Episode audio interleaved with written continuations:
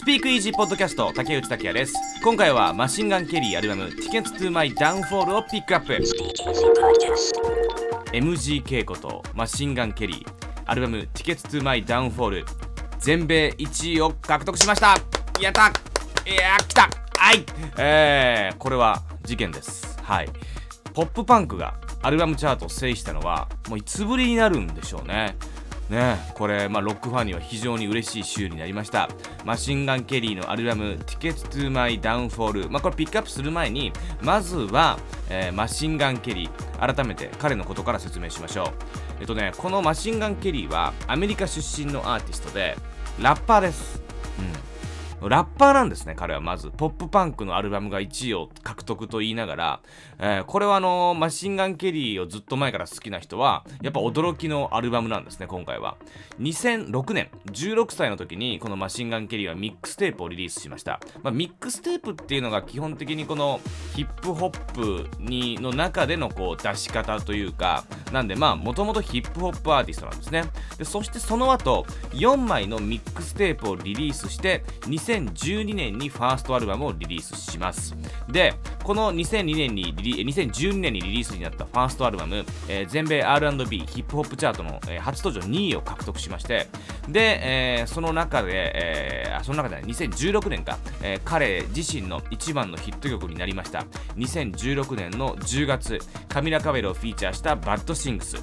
これはね、えー、まあ多分聞いたこともある方多いと思いますしね、知ってる方が多いんじゃないですかね。アメリカで4位まで、えー、上がった曲ですね。で、2018年はエミネムや G-Eazy とこう、ビーフを繰り広げるという、まあ攻撃的なラッパーというイメージですね。で、アメリカの白人ラッパーですね、このマシンガン・ケリーは。で、昨年実は来日しまして私も非常に楽しみにしておりました。2019年のサマーソニック大阪にも来ました。でマシンガンケリーやっと見られる。で、えー、あれはマウンテンステージだったんじゃないかな、えー、球場のところですね。あそこに行ってマシンガンケリー登場。でライブを見てるとあれっていうかなんか違うみたいな あの思ってたのと違う。こうラッパーっていうよりバンドっていう感じ。うん。ロッックスターみたいな感じでもともとそういう気持ちっていうのはあったみたいなんですけれどもそれにしてもここまで劇的にスタイルを変えるのは非常に珍しいという、えー、そういう感じでしたね。だからヒップホップだったんですけれども、ポップパンクにこう移行してきた時期ぐらいだったんですよね、昨年のサマーソニックは。で、えっと、今まで過去にリリースになったアルバムは4枚。で4作とも全米トップ10入りするヒットを記録しておりました。でその4作ともヒップホップです。はい。で、えー、ただ昨年モトリー・クルーを描いた、えー、映画でメンバーを演じたりとかあと一つ前のアルバム最後の曲は実はロックテイストだったりとかあと、まあ、そのサマソニのライブとかね昨年のライブとか、えー、そういう変化の兆しはあったんですね。2010年代終盤に舵を切っていった感じなんです。報道によるとマシンガン・ケリーのポップパンクプロジェクトの原点は10年前ぐらいからあったそうでえっとねあのー、ブリンク182ですね、うん、ブリンク182のトラビス・パーカーに俺がポップパンクの新時代を作るっていう風に言っていたそうですね。あのブリンク182は、まあ、少年時代にマシンガン・ケリーがよく聴いていてでライブにもこうマシンガン・ケリーは行っていたらしくてで、えー、ブリンク182のライブにあのトラビス、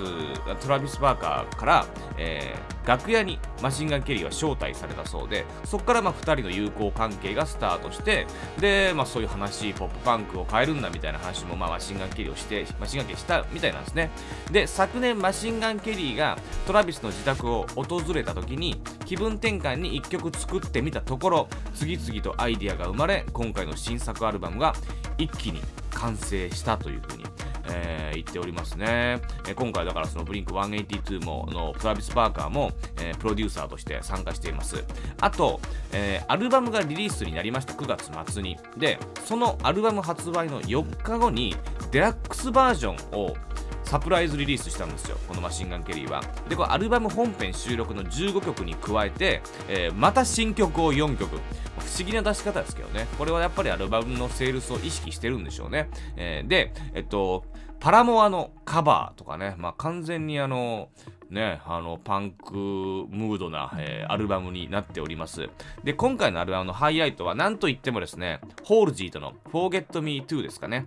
ポップシンガーです、ホールジーといえば。えー、まあ、いろんなヒット曲ありますけども、私は初めてホールジーと出会ったのは、チェインスモーカーズのクローサー。あの曲でボーカルを取っている時ですね。だから、やっぱり2010年代、まあ、2020年代もそうでしょう、代表するポップシンガーのホールジー。これが、このパンクロックな、えー、パンク、ポップパンクな、マシンガン・ケリーのアルバムに参加。あのね、このホールジーも実はなんと過去にパンクロックのボーカリストを目指していたそうですね、えー、この曲は実現するのに7年かかったそうですけども、まあ、とにかくやっぱそれがハイライトかなと思っておりますね。やっぱりちょっとこれはもうロックのアルバムとしては1年ちょいぶりかな1年1ヶ月ぶりの、えー、アルバムアメリカビルボードチャートのアルバムチャート1位になってるみたいですね。えっ、ー、と2019年9月にトゥールのフィアーイノキュラムというアルバムが獲得して以来ポップパンクのアルバムだったらもういつぶりかなっていう感じがしますけどもね、えー、とにかくこれはちょっとまあ必聴です。マシンガンケリー Tickets to My Downfall、えー、ぜひとも聴いてみてください。このスピークイージーポッドキャストと連携するスピークイージーのプレイリストにも、えー、曲は何曲か入れておきます。スピークイージーポッドキャスト竹内拓也でした。